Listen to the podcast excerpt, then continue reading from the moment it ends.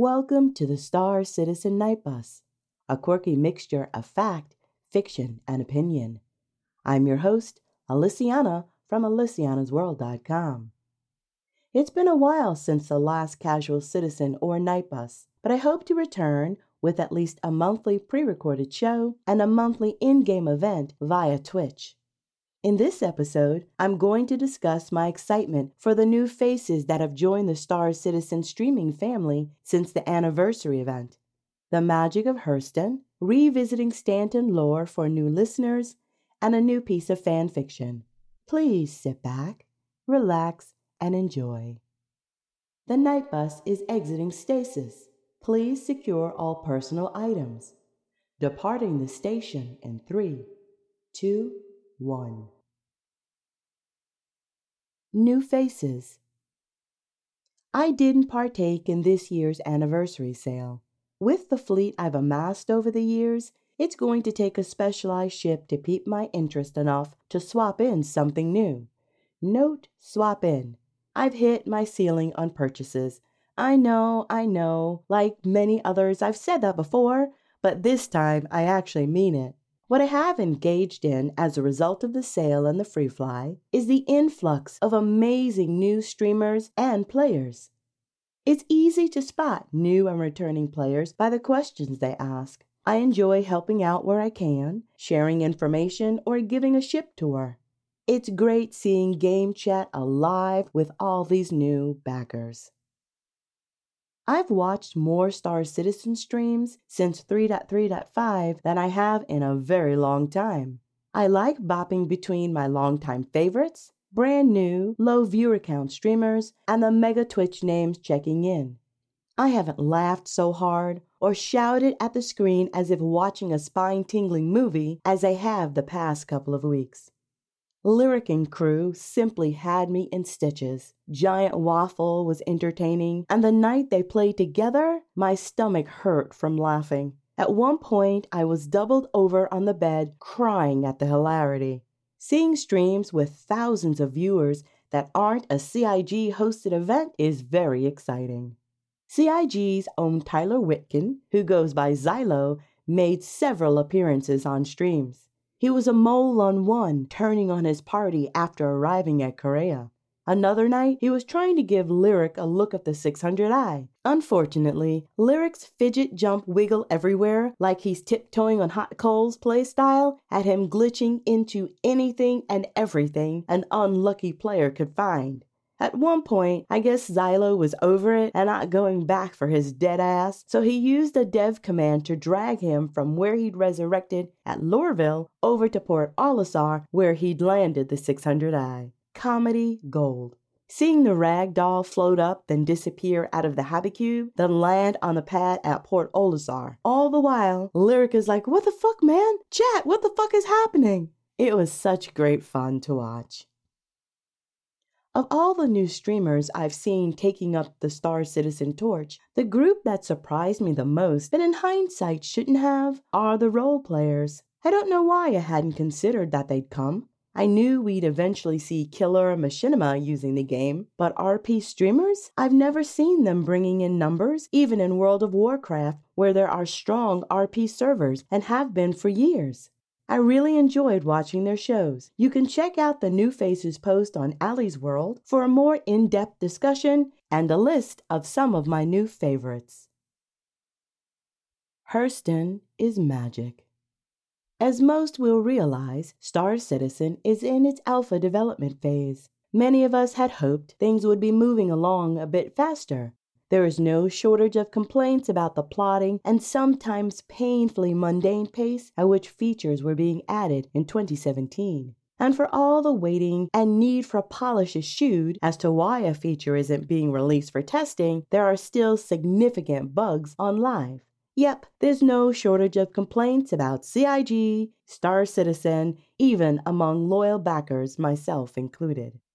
I spent two days and several hours trying to get out of the new city Lorville after 3.3.5 went live. It didn't make me angry. After a while, it was so absurd that it became my own personal minigame, Escape from Lorville. I mean, come on. Players are trapped in the first city and able to get out and explore. I laughed a lot on Twitter, but there were some who didn't find it quite as amusing as I did. So, yes, development is taking longer than most of us would like. Bugs hang around for what feels like a long time, even ones that are game breaking for some. Personally, I refuse to do missions at this point. I'm not a fan of generic checklists to begin with, let alone subject my gaming time to ones that are broken. But all of that melts away in the face of what was delivered in Alpha Patch 3.3.5. Until now, I haven't bothered with clothing or armor because there's no female avatar. Hurston arriving with the first location with breathable atmosphere made me want to walk around in clothes, so I did.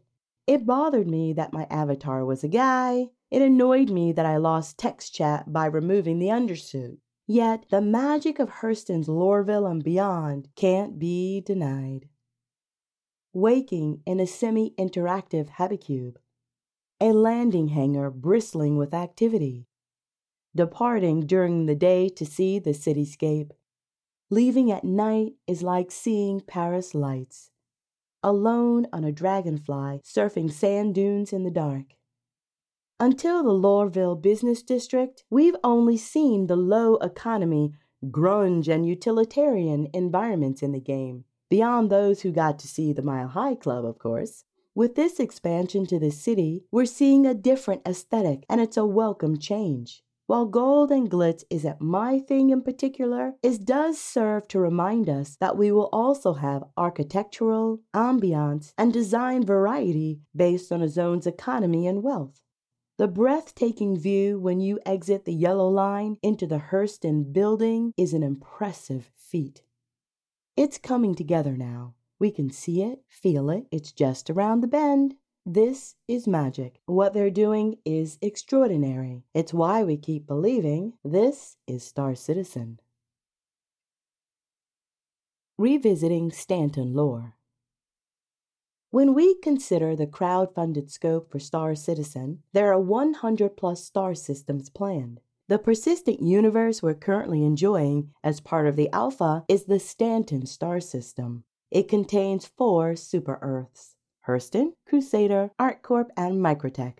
Stanton's biome diversity is one of the reasons it was selected as the starting point for the persistent universe development. Stanton was originally discovered by independent explorers. Although the details are fuzzy, most agree that the star system was discovered by a free agent trader.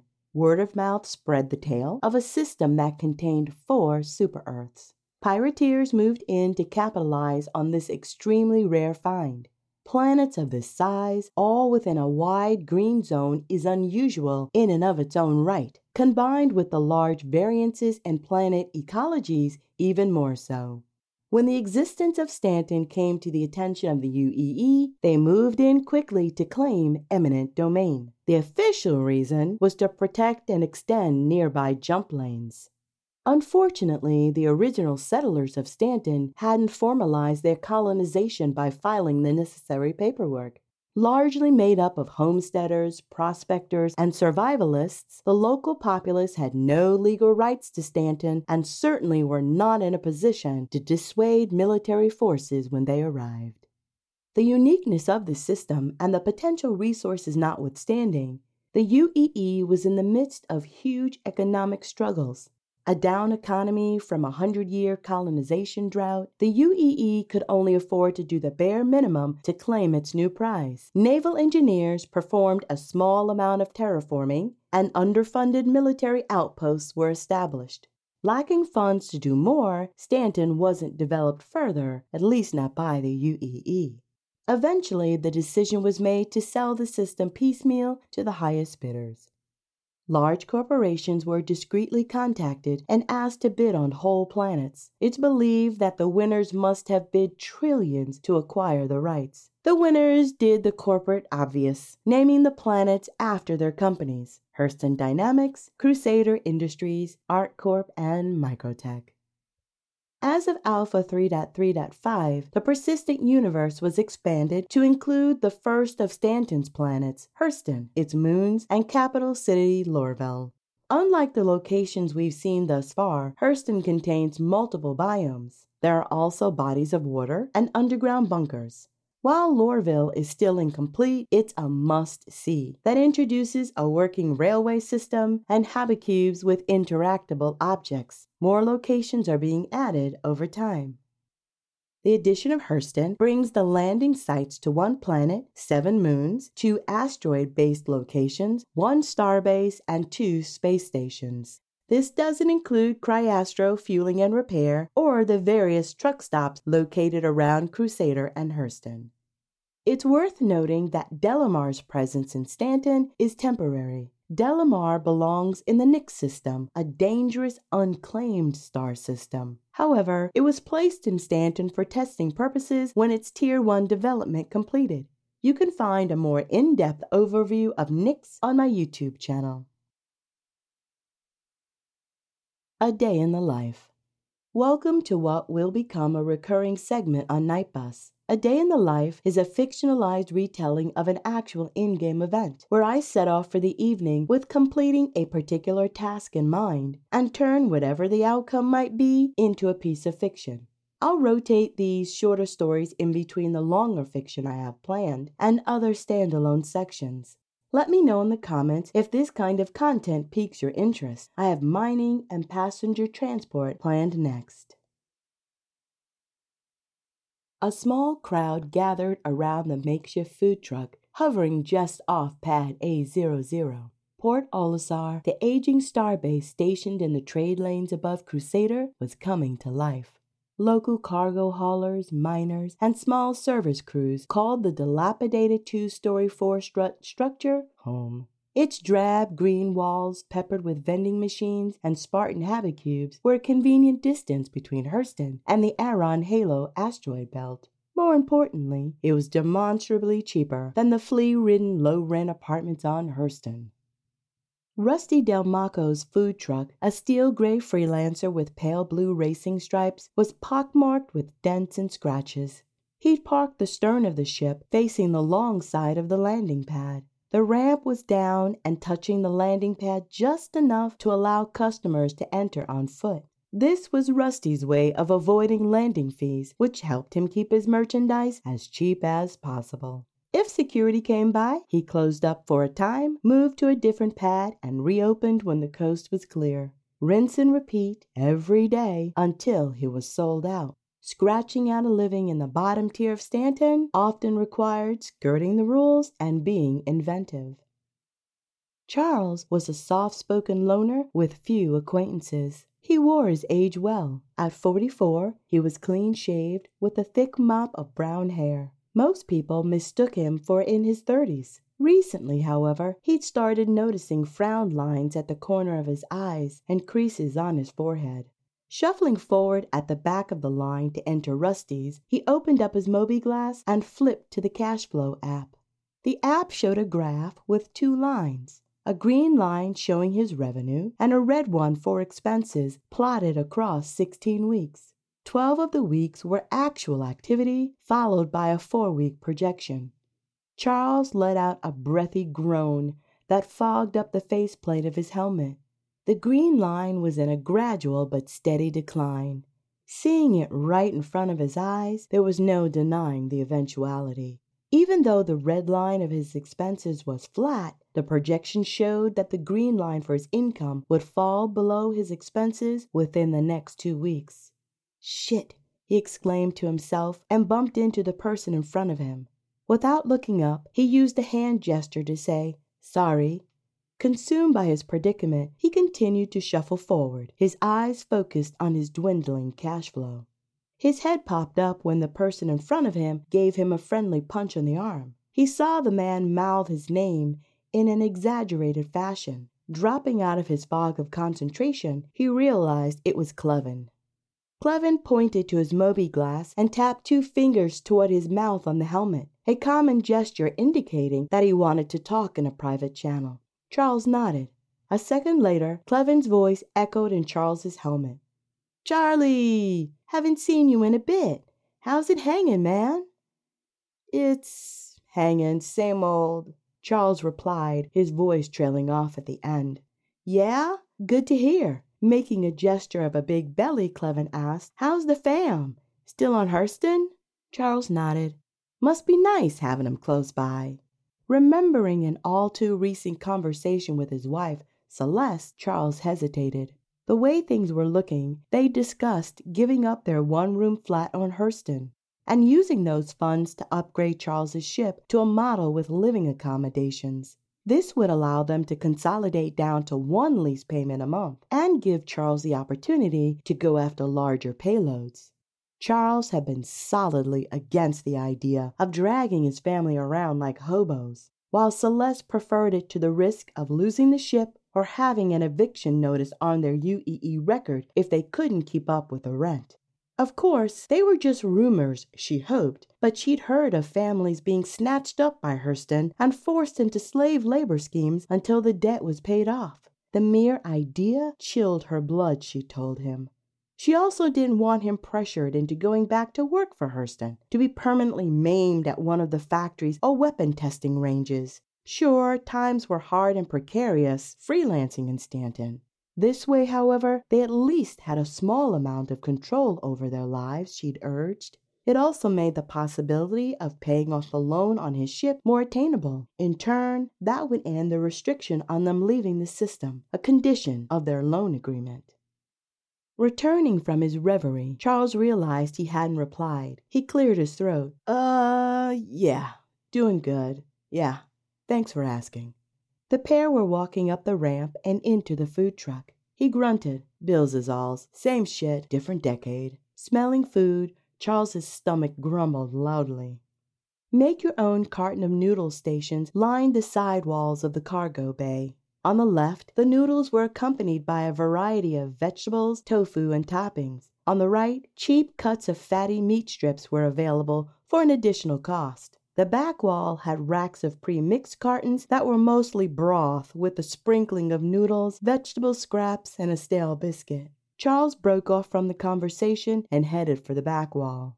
He grabbed a carton, biscuit, and walked to the coffee station. Clevin followed behind him. Really, man? Clevin asked, gesturing at Charles's food choice. That bad, huh? He continued when Charles made no reply. As if it were necessary, which it wasn't, he leaned in and whispered, Wait here a sec. Sorry, but I gotta get something real to eat. I have a tip for you. What kind of tip? Just hang for a sec. Let me get something and we'll talk. Charles furrowed his eyebrows and checked the time on his Moby. I gotta get going. My quota for the day is pressing. It'll be worth the wait, Clevin promised. Over his shoulder, he said. Meet you outside in a few. Charles shrugged his shoulders as he walked toward the cashier, who swiped his card. Then he shuffled down the ramp and waded off to the side of the growing crowd.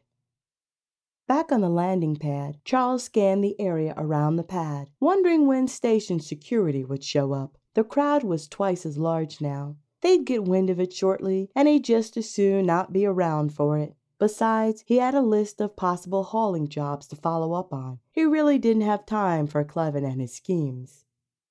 Clevin was a nice guy, chatty and sometimes overly helpful. He made a living with his fingers in as many pies as he could in and around Stanton.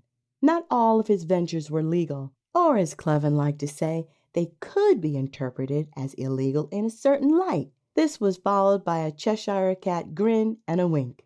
Charles chased down the last bite of his rock hard biscuit with a final swig of soup and decided he'd be on his way. He turned and headed back toward the station to have his ship retrieved from storage.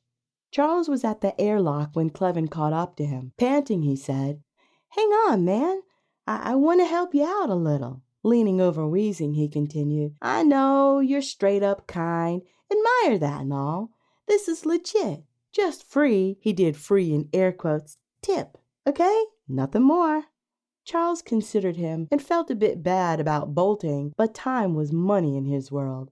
Sorry, in a hurry to get rolling. I need to get my grind on today. I have to come out on top within the next couple of weeks. Trust me, man, I hear ya. Nothing more than a tip. It's solid, but gotta move on it fast. Clevin pulled Charles to the side as others approached the airlock. There's going to be an overstock of medical supplies here around 1300 hours. Should be enough stock that it will last for a bit, but not long. He did a thumbs up move. Coincidentally, the planned delivery of medical supplies for that death trap Grim Imperial is, Clevin smiled and gave Charles an exaggerated wink, going to be a few days late. Not that anyone's dying over there. Its supplies get turned into other stuff. He made a motion of jabbing himself in the arm and sniffing something off his hand. Charles interrupted Clevin's growing performance. How the hell do you know? Waving his hands, he added, Forget it. Don't want to know? Don't want any kind of trouble. What trouble? You ain't cooking the stuff or converting it. You're just hauling supplies. What folks turn it into after that ain't your problem. I don't know, man. What's to know? Just buy medical crates from Olisar, ferry them over to Grim. Profit. But you gotta move quick. The favorable pricing ain't gonna last. Charles wrung his hands, tilted his head, and stared at Clevin without speaking. An uncomfortable silence developed. This is legit on your end. One freebie piece of information. Throwing up his hands, two cartons of noodles dangling in the left, Clevin added, Use it or not, man. Use it or not. Charles inhaled and at that moment made his decision. Okay. Thanks, man. I do appreciate it. I'll refuel in advance. He checked the time again. Maybe see if I can find a quick side run since there's time. Sounds good. Just make sure you're at a purchase kiosk by 1300 and this won't fail. He reached out his fist for a bump, and Charles obliged. Thanks, man, for real, Charles said. Looking at his cartons of food and wiggling his eyebrows, Clevin said, Cool, I'm starved. Gotta run to appointments. Stay safe out there, bro. At precisely 1245, Charles was standing at a trade and commodities console at Port Olisar.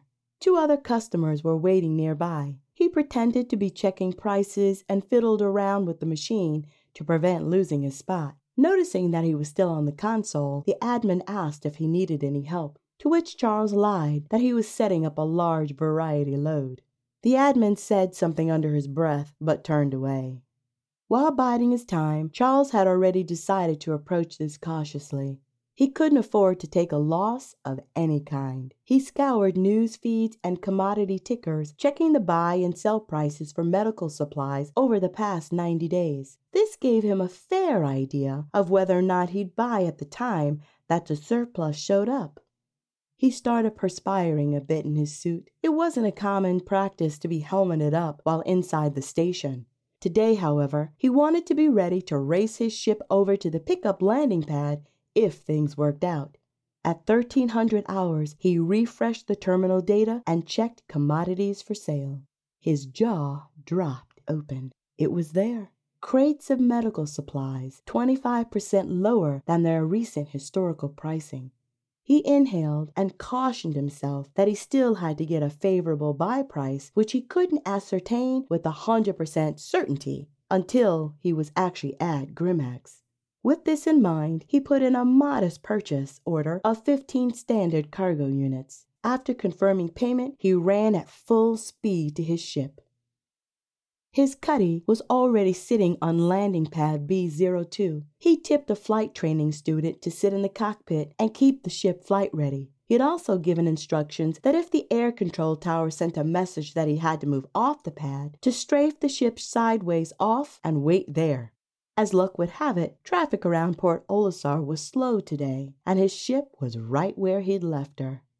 He lowered the back ramp and jogged to the cockpit, his boots pounding out his arrival. Dispensing with politeness, he spoke quickly into the comms channel he had the kid turn to. Thanks, kid. Time to go. Immediate liftoff. A muffled voice replied, Got it, as they squeezed past each other in the mid cabin, one racing in, the other racing out. Charles zipped the ship over to the cargo loading dock and was first in line. He gave the foreman his purchase order code, and six drones began loading his ship. Getting the cargo on board and dust off happened in record time. Within 10 minutes, the crates were on board, and he was setting his quantum drive to Grimhex. The ship's computer having identified a clear path to his destination, it rocketed deftly through the asteroids surrounding the partially abandoned station. Charles tried to relax a bit, but he couldn't. His stomach churned at the possible outcome if the buy price wasn't at least at its historical norm. He couldn't let his mind drift there. For now, he had to stay focused on the task at hand, the first of which was to arrive at his destination unscathed. The ship exited Quantum with a sonic boom. A burst of crackling white light rippled the space around it. The Cutlass Black hovered in space, its repose an in flight bird of prey. His finger already poised over the control, Charles pinged the area for nearby ships and activated his defensive warp stabilizer to reduce the chance of being interdicted before he reached the station's air defense turrets. They were poised to nuke any ship that came near the station armed. Sure, there were pirates, but the station needed a monicum of decorum in order to conduct business. The only ship on the radar returned was the vector image of the junk in the trunk bumblebee shaped Herald approaching a landing pad.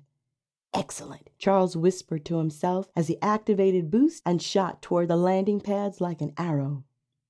No time for landing permission or being placed in a hangar. He landed directly on a pad for cargo delivery. He'd pay the small fine or tip someone to forget the incident entirely. It was Grimhex, after all.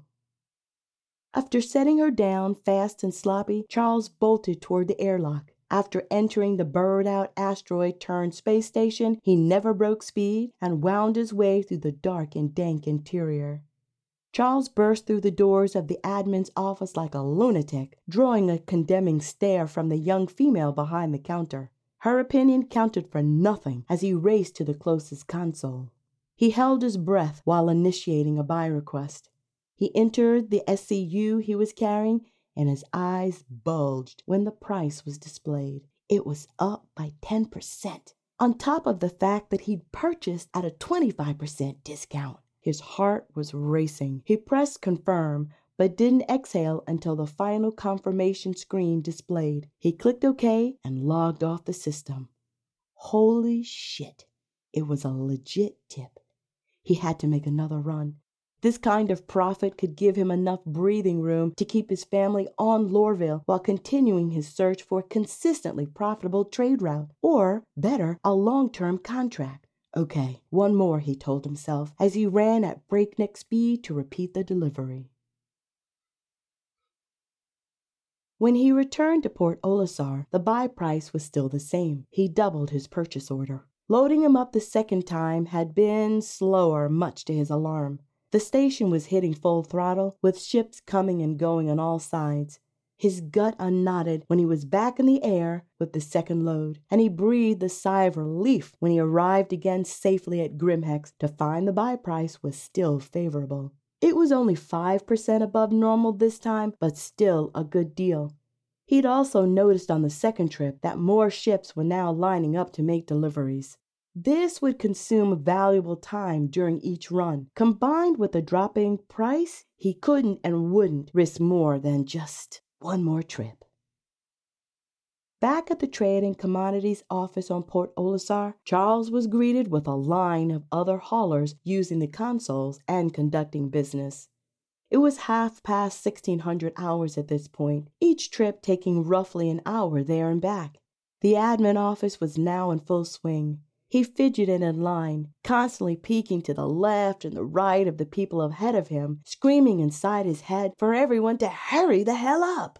By the time he reached the console, crates of medical supplies were only 10% discounted from their normal price. Shit. He'd already decided this was his last trip, and this confirmed it. He squared his shoulders and purchased a full cargo bay's worth. Final trip. He inhaled deeply, filling his lungs to capacity, and ran back to his ship. Sitting in the cockpit, waiting for his turn to pull into the loading dock, was pure torture.